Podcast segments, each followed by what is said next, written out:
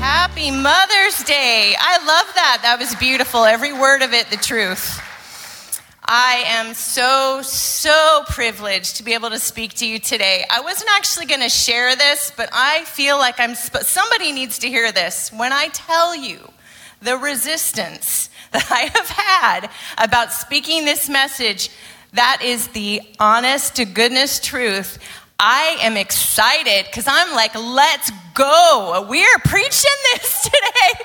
I don't care what comes up against me. I'm not talking about just today, and there was stuff today. I'm talking about last Mother's Day. Crazy, crazy, stupid attempts to keep me from being up here. This is a simple message, but this is for this house today. All of you online, please, I implore you connect your heart. Just decide right now. Doesn't matter if you want to you wanted to hear from pb today because he's not here. He'll be back next week and you'll get him the rest of the year. You have me today and i want to be here and i love all of you and i have a word for you. All right? Connect your heart. Let's just pray really fast because that's the thing that matters. Heavenly father i ask you right now that every person under the sound of my voice, whether it's in this room or online or listening later, I thank you, Father God, that our hearts are connected. I thank you that we have ears to hear, not just hear, to listen. I thank you that we have eyes to see, our spiritual eyes beyond our small thinking and our emotions. I thank you, Father God. I thank you that you anoint my lips today in Jesus' name. Amen. All right, I, you're probably wondering about this. I am, to a fault, a visual person.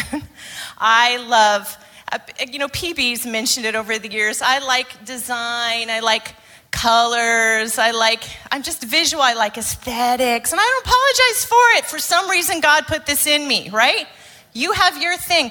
God put that in there. You should be using it.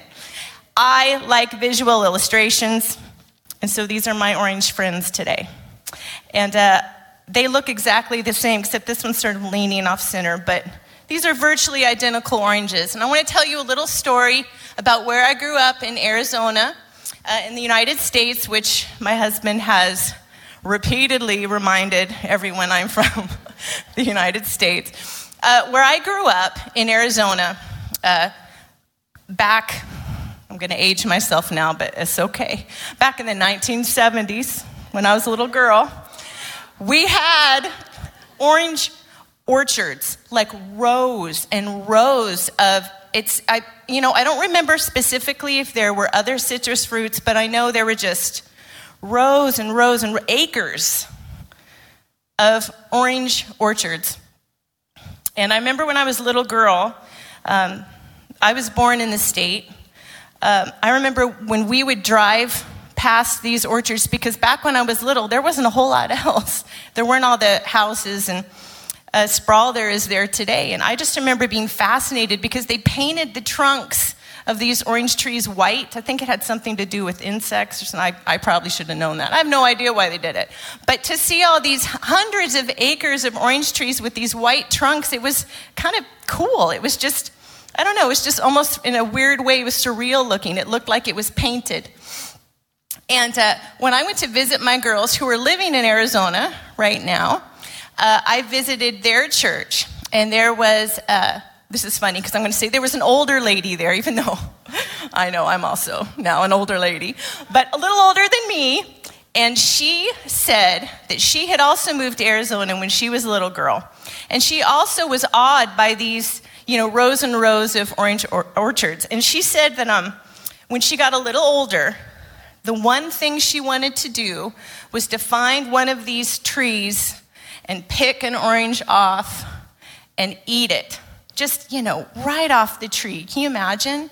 Like, just kind of making me want to open one of these right now. Just the juiciness and the sweetness. So she said she finally got an opportunity to try one of these oranges. She was out somewhere in her car and she, you know, just like in a mall or something, and she found one of these beautiful orange trees and she picked one off and she said she like opened, she went and sat in her car and she opened it and she took a bite. And she said it was the nastiest, most bitter, not sweet, sour, disgusting orange she had ever tasted. And so, you know, obviously she was really disappointed and disillusioned, and I don't know, maybe she thought about moving. But she shared this with somebody, and they said, Oh, no. They said, uh, no, you, yeah, the orange orchards, they grow the sweet oranges, like the oranges that they sell, because we have beautiful weather in Arizona. But we also have decorative oranges. And they're nasty. And you obviously got one of those, but they look exactly the same. They look exact. You can't tell until you taste it. You can't tell until you open it and you know it's actually in your mouth. And uh, she said the person described the tree as an ornamental orange tree. And then she said this to all of us in the room. She said, "Are you ornamental Christians?" And that's what we did, but much louder, because in the States we're super loud. We're all like, oh, and, you know. But then, being visual, I just kept envisioning it. And, you know, I'd, I'd seen these orchards as a little girl, and I just kept envisioning her taking the bite of this and thinking ornamental and an ornamental Christian, and it bugged me. Like, it just, I couldn't, mm, you know, I couldn't get it out of my head. So, of course, I looked it up. Ornamental, decorative, bitter, sour. I heard somebody say on Instagram the other day COVID took away people's smell, it also took away their manners. For show, non functional, difficult to use. It's not good. It's not good. But the opposite, the opposite of an ornamental orange would be unembellished I mean, to me, they look exactly the same. But I guess once you open it up, there's something more to it, and it's just how it's meant to be. It's not just decorative, there's, it's pure, effective. That's the word that stood out to me. Effective, not ornamental, effective. And when, you know, when the real us comes out, and that is the real us, are we effective or are we difficult to use? Are we putting on a show? Are we ornamental? And I don't know, I just couldn't shake it. So we're going somewhere with this today. Um, over the last two years, COVID has is affected people in a lot of different ways. But the one thing that I know for sure that kind of seems universal is all the stuff that was already there, that was already deep in us, it just came out. It was already there. And we were tired, extra tired. We were already tired, we were just too busy to notice, right? Our peace seemed like it has just gone. Well, I think that's just an indicator of what we were drawing from, or in this case, not drawing from. And we've all been there. Listen, I've been there. I am right there with you. But we can't stay there if we want to stay effective. And we can't make excuses while we have limited time on this earth to affect other people for Christ. We, we just can't. It's a luxury that we do not have, friends. In 1 Peter 2 11 and 12 reads Dear friends, I warn you as temporary residents and for- foreigners, temporary, to keep away from worldly desires that wage war against your very souls. Be careful to live properly among your unbelieving neighbors. Then, even if they accuse you of doing wrong, they will see your honorable behavior and they will give honor to God when He judges the world. Now, I'm just going to tell on myself, I have struggled with this the last couple of years. I have been edgy. Anyone else would admit you've just been edgy. I saw an article the other day somewhere online and it said that since COVID, people are acting weird. And I, you know, I kind of noticed it and I've kind of observed it, like I thought from a distance, but the reality is it was getting on me. It was, I could tell. Anybody else want to just admit, you could just, people are acting off. And um, including Christians, including us. Uh, you know, deep inner work is needed, and it has to be done. It has to be done. Uh, it can't be avoided because of things that are going on in this world. We can't push it to the side because of something that's happening on the news or you're reading on social media. We're responsible for ourselves. And it's because God loves people. It's always for someone else. It's never just for you. Although it would certainly help all of us and it will change your life if you do that deep inner work, but it's because God loves people. Luke 6 43 through 49. You don't get wormy apples off a healthy tree, nor good apples off a diseased tree. The health of the apple tells the health of the tree. You must begin with your own life giving lives, your own. It's who you are, not what you say and do that counts. Your true being brims over into true words and deeds. Why are you so polite with me? Always saying, Yes, sir, that's right. Sir, it's kind of like when we're in church. But never doing a thing I tell you. These words I speak to you are not mere additions to your life. Homeowner improvements to your standard of living, they are foundation words. These are words that should be a part of who we are every single day, words to build a life on. If you work the words into your life, you are like a smart carpenter who dug deep and laid the foundation of his house on bedrock. When the river burst its banks and crashed against the house, nothing could shake it. Nothing on the news, nothing you're reading, nothing's going on in your life. And I'm not trivializing it, I'm not. But we have an anchor in Jesus, and it's real, and it's trustworthy. It was built to last. But if you just use my words in Bible studies and don't work them into your life, this is rough. You are like a dumb carpenter who built a house but skipped the foundation. When the swollen river came crashing in, it collapsed like a house of cards. It was a total loss. None of us in here, none of us online, none of us want to wake up one day, none of us plan to say, you know, I'm going to be a mediocre Christian today. I'm going to be kind of low key irritated with everybody. And I'm going to start in my house, and then I'm going to carry it on over to work, and then I'm definitely letting it show up when I'm driving. That's, listen, that's where it always gets me, man, when I'm driving. I don't know what it is. I feel like I'm a sweet person, and then I get on the road.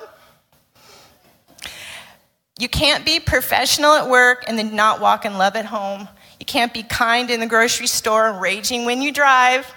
You can't be patient with your family, but difficult to be around other places. And you can't be lovely to be around at church, but passive aggressive online. You can't be two different people. Guys, it doesn't work that way. It's, it's just for show if that's what we're doing, if it's if not who we are. Uh, I have a funny story, real quick story. So, we have a thing in my family because once when I was driving my younger daughter to piano lessons, I was venting about something. Venting. I was carrying on probably about somebody driving next to me. And, uh, you know, oh, they, I'm just whining and complaining and carrying on. And it's like I just heard myself for the first time. You know, have you ever kind of been in that moment where you're just like going on, you're prattling on, and you're like, ew, stop, stop. You know, I looked over and my daughter sitting next to me in the car, and I said, listen, Paris, I'm sorry. Like, I need to stop that. I said, let's come up with a word that when I start doing that, you can say, I'm giving you permission. You will not get in trouble. You say that word to me when I start down this road, whenever and wherever we are. I don't care where it is. I don't care if it's a church. I don't care if we're in front of other people. I want you to say it because I want you to get my attention because I don't want to keep doing this. And so we came up with the word rutabaga because it had to be something you wouldn't just hear in normal conversation. and I promise you, if you ask any member of my family to this day what rutabaga is, they will tell you that it has to do with me and my mouth. True story. And it works, it gets your attention. You know what? I can believe they said that. I don't know why they posted that. I don't know what they're thinking. Rutabaga, mom. Right, right. The news. You know what? That, that I would literally wear like the assassin. Somebody should just go assassinate that guy. Why aren't we fixing this? Where's the this? Rutabaga mom? Yes. I think some of us need someone in our life to be saying rutabaga, you know, all the time. Of course, we do have someone, it's the Holy Spirit. And if you are thinking about retaliating, to someone who's done something nasty to you and you constantly going over scenarios in your head where you're mad and you wish you'd said something worse, the Holy Spirit has left you. You need to get back. That's a red flag, friends. It's not a good place to be. And I'm telling on myself, it's not a good place to be. But we're responsible for our own walk with God. Uh, if we're the light, we can't keep it hidden. If we're salt, we can't be flavorless. If everyone in the, earth, in the world has lost their flavor, and we're supposed to be the salt and the light, what are we bringing to the table if we taste exactly the same? We can't. We can't. We might look the same, but we should taste different when someone gets a taste of us. We're supposed to be peculiar people. Or are we just kind of bland like everyone else and holding back and hiding our light? And we can't do it, guys. We can't do it. The big question, I guess I'm asking today, is this Where is your foundation right now at this moment? Who are you anchored to? Where have we let ourselves go? If we find that when someone's getting a little bite of us, it's not good. It's sour. Or it's kind of just for show at church. And then when you get home, you are another person. Or it's ineffective. Many people think, and I, I, I, used to think this, I grew up in church. I never really made this distinction until I was a little older. That when we've made the decision to receive Jesus, we've asked him to be our Lord and our Savior, that we are instantly discipled. And that's not true.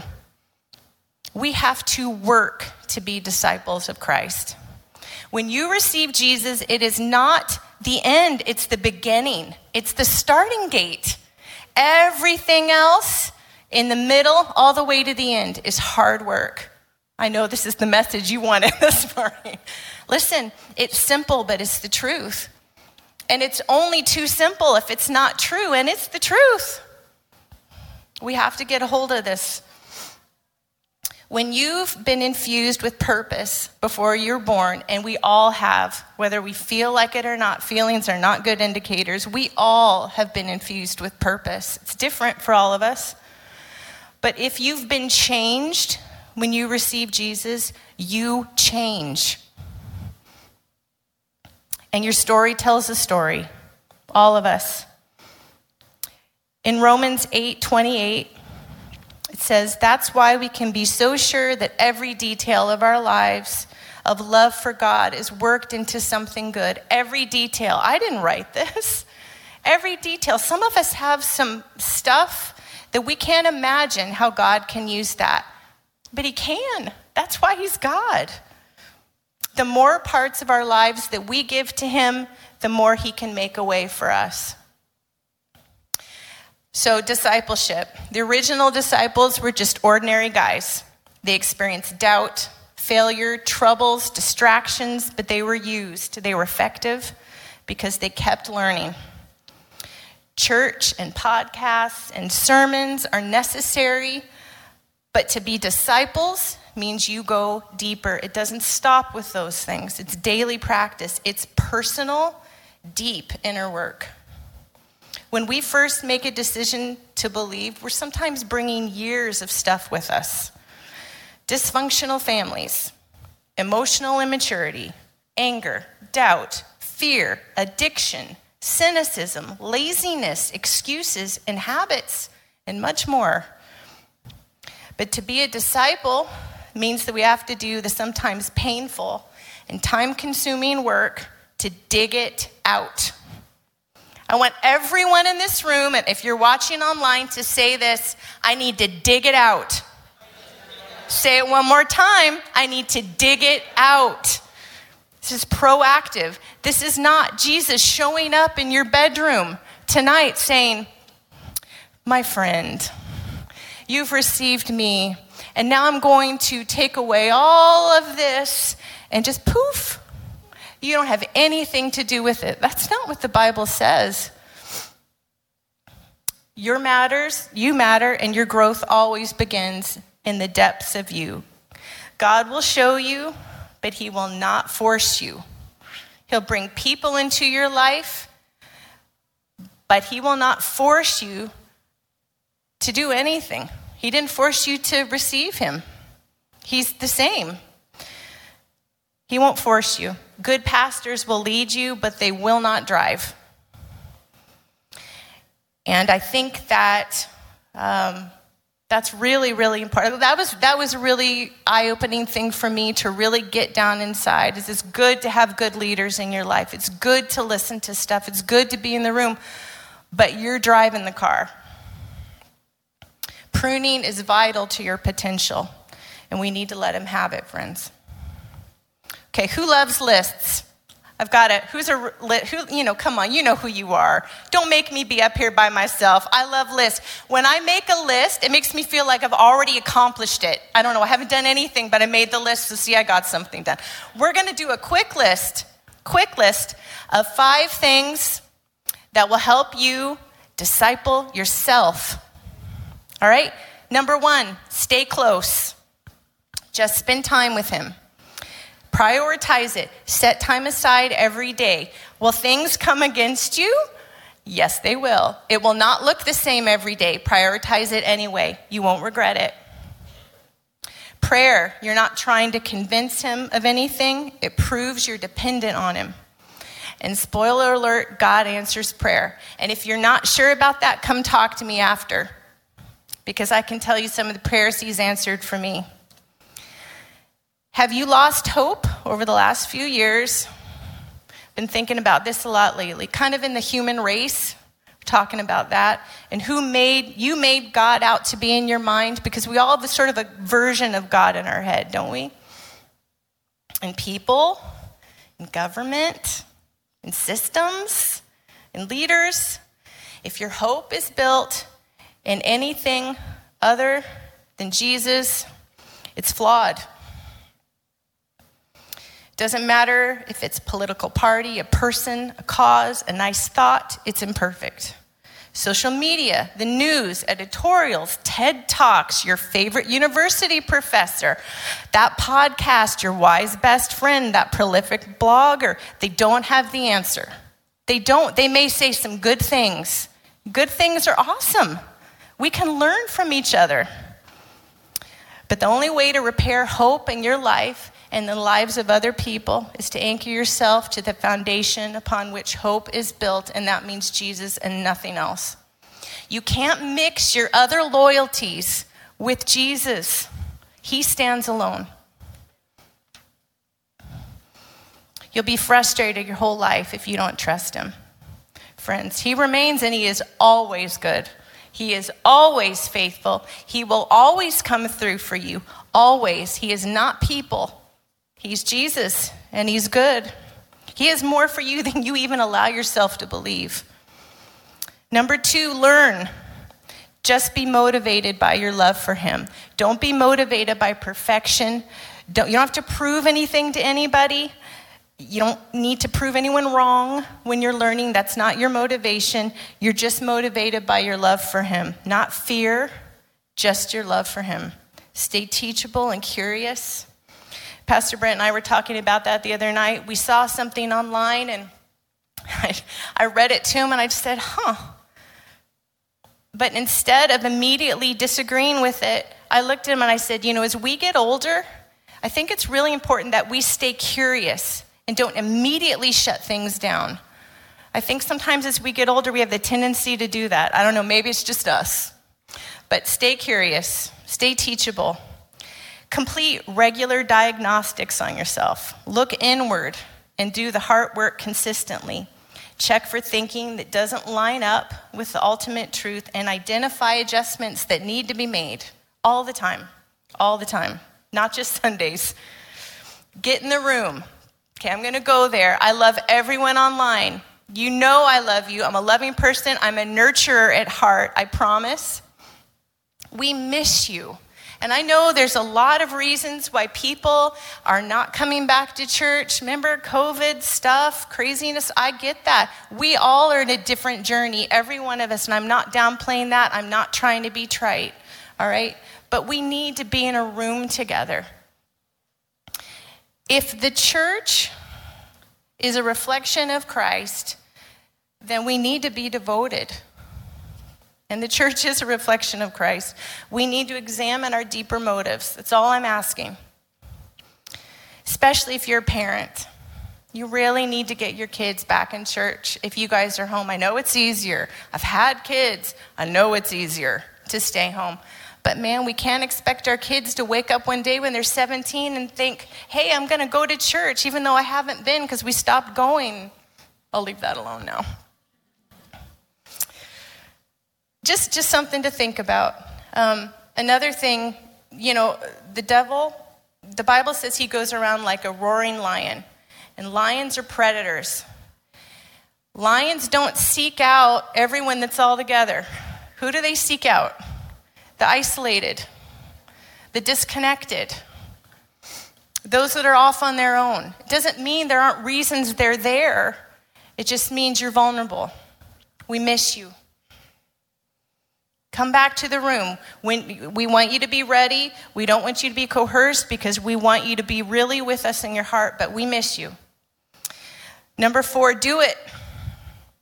You have to be willing to do the work. Forgiveness, therapy. Nothing wrong with therapy. Listen, guys, there was a time in church where people were like, no, ther- therapy. Some of, all of us need therapy to some extent. Listen, if you need it, get it. We all need it. Healing, discipline, boundaries for yourself, conversations, renewing our mind. It can be painful, it takes time, but it equals hope and it equals maturity. It equals affecting the lives of the people around you. How much does God love when we deal with this stuff, when we dig it out? How, what's it like, moms, when we see our kids succeed? When we see our kids set free of stuff they struggled with, there is nothing like it. How much more must it be for God to see his children rise? I can't even I can't even imagine. How much more must he love seeing us set free and grow and mature and do the work and dig it out so that we have more room in ourselves for someone else. You can't have room if all that stuff isn't being dealt with. We got to dig it out. So, what you decide to apply, you're not just looking at it, you're not kind of watching it, you're not watching other people sort of do it, you're implementing it every day. It's a daily practice. Number five, someone else. Matthew 28 19. Therefore, go and make disciples of all nations, baptizing them in the name of the Father, the Son, and the Holy Spirit. Teach these new disciples to obey all the commands I've given you, and be sure of this I am with you always, even to the end of the age. When we do the work, we get to invest in someone else because we're trustworthy because we're doing the work. It doesn't mean perfection. It doesn't mean you've got it all together or figured out. It doesn't even mean you necessarily completely have, have done the healing fully that you need to do. But because Jesus is involved, that means he's going to use you anyway. Trust he will. Take my word for that. It's time to invest in someone else. Surround yourself with trustworthy leaders. And this is the one I think is probably the biggest takeaway. We have to love like Jesus. We don't just love Jesus and God. We don't just come here and worship. And I love worship, man. Our worship team, I said to them as they were going out, you know how to set a girl up. Goodness, God is good. I was back there having church. I'm like wiping tears. And that was incredible. Listen, amazing. Giving back, investing in you every single week. I'm surrounded by the best people. But we have to love like Jesus. He had patience, he had self control. I'm to hold up the orange. He had patience, he had self control over his words, he had discernment. He took his time with things. He was led by peace. He wasn't led by urgency. He wasn't led by anger. He wasn't led by social media. He wasn't led by his mom. Guys, Jesus wants us on his level. We have to love like Jesus. John 13, verse 34. So I am giving you a new commandment love each other. Just as I have loved you, you should love each other. And your love for one another prove to the world that you are my disciples. How do we get there? We have to dig it out, we have to do the work. The first and last things that Jesus said to his disciple Peter was, Follow me. I, I don't think I, again, something else that just in the last little while I've discovered for myself. And I don't, I mean, I think I knew that, but I didn't understand that when he said, Follow me both times, they meant different things. The first time he said it to Peter, the disciples, was, Follow me! Exclamation point. Follow me a commitment. Make a commitment. Decide. You're receiving Jesus. The second time, he said it to Peter. It was very different. It was follow me, pleading, follow me. If no one else does, follow me. We have to take responsibility for our own walk with God. Our foundation is everything. So, listen, I don't know where everyone is here today. I know some of you fairly well. Some of you, I just know a little or not at all. And I'm so glad all of you are here today because you're where you're supposed to be. Like I said, simple message, big ask. Some of you maybe have already taken some of these steps, and that's amazing. And you could probably share with someone the fruit of that because there is fruit if you're taking the steps. There's fruit if you're digging it out. But if you haven't ever taken some of these, listen, you've received Jesus, but you haven't just taken some of these simple steps, or you're not consistent, or you're overwhelmed. Maybe you're apathetic. Like we were talking about, everyone in the world's kind of acting edgy and off and kind of over it. I just want to encourage you to take a step, just a step making some time every day and guarding that time. Being aware of what's coming out of you intentionally every single day, not just on Sundays, not in this building. It's when you leave that matters. Every single day. What's coming out of us? How are we representing Jesus? Are we affecting people? Are they getting the sour? There's a continual call every moment of every day to go higher, but it's quiet. It's quiet. It's peaceful. Every single day of our lives, the entire, our entire life, the entire journey we'll take, there's this call. The world's call is loud, it's urgent. Urgent. Decide, decide, decide. Do it, do it, do it, do it, do it. And if you don't, you're belittled and you're canceled and all of it is going to be over next week anyway, and then there'll be something else. It's not how we're called to live. We're called to be mature. God is always pursuing you first. He always is, but we have to slow down and repurpose our entire life around a personal relationship with Jesus. And if you have never made that decision, there's going to be someone here in a few minutes that's going to walk you through that prayer, and you will never regret it. It'll be the easiest and best decision you have ever made, and you will absolutely spill over into other people's lives because your story tells a story, but you still have to do the work. You still have to disciple yourself. That's how it works.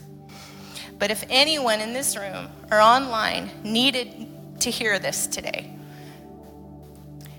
then it was worth turning on the lights. Because every one of you matters to God. every single one of you, and we love you, and you're worth it. So we're just going to say a quick prayer. I want this just to be just a very peaceful sort of ministry moment because I know I just threw a lot at you, kind of came at you with the fire hose. But I just want us all just bow our heads and close our eyes for a second and take a minute to just think about some of the things that I shared for yourself. If you're picturing someone else right now, your husband or your wife, your aunt, you know, someone you work with, you roll it back. Think about yourself right now, just you, a precious son or daughter of the Most High God.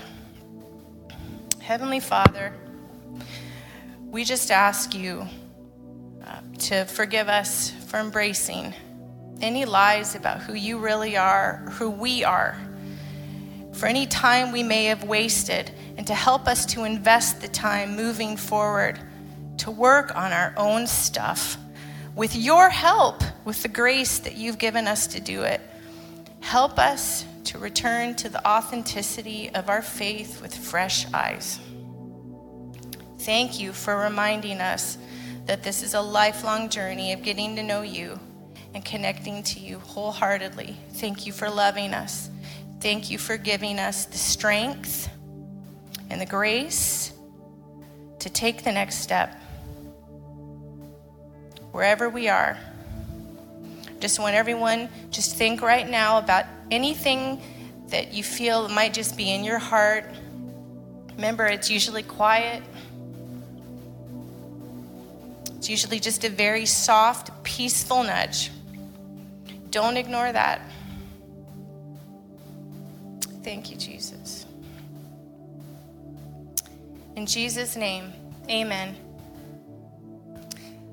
Well, I just want to uh, finish today with a short encouragement for moms, since I'm a mom and it's Mother's Day, and I, I love you all so much, and I have been there with you in the trenches. Those of you that have boys, I don't know what that's like, but girls are no joke. they are not quiet little lambs, let me tell you. I just want to say uh, in the Bible, God used all the time marginalized, and overlooked people. Why did he do that? He could have used people that were very, very different. He could have used anyone. But he used marginalized and overlooked people because it brought the glory back to him. No one could say, well, that was because of me and how awesome I was. Listen, I'm going to try to say this without crying because it connects to me on a very personal level. But, moms, I know you feel invisible a lot.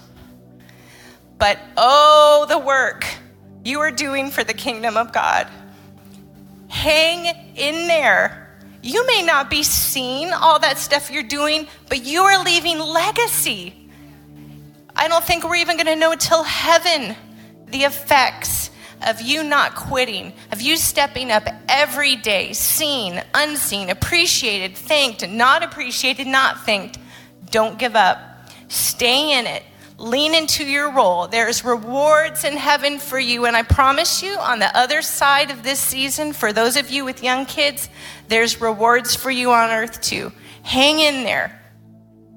Thank you very much. Happy Mother's Day, everybody.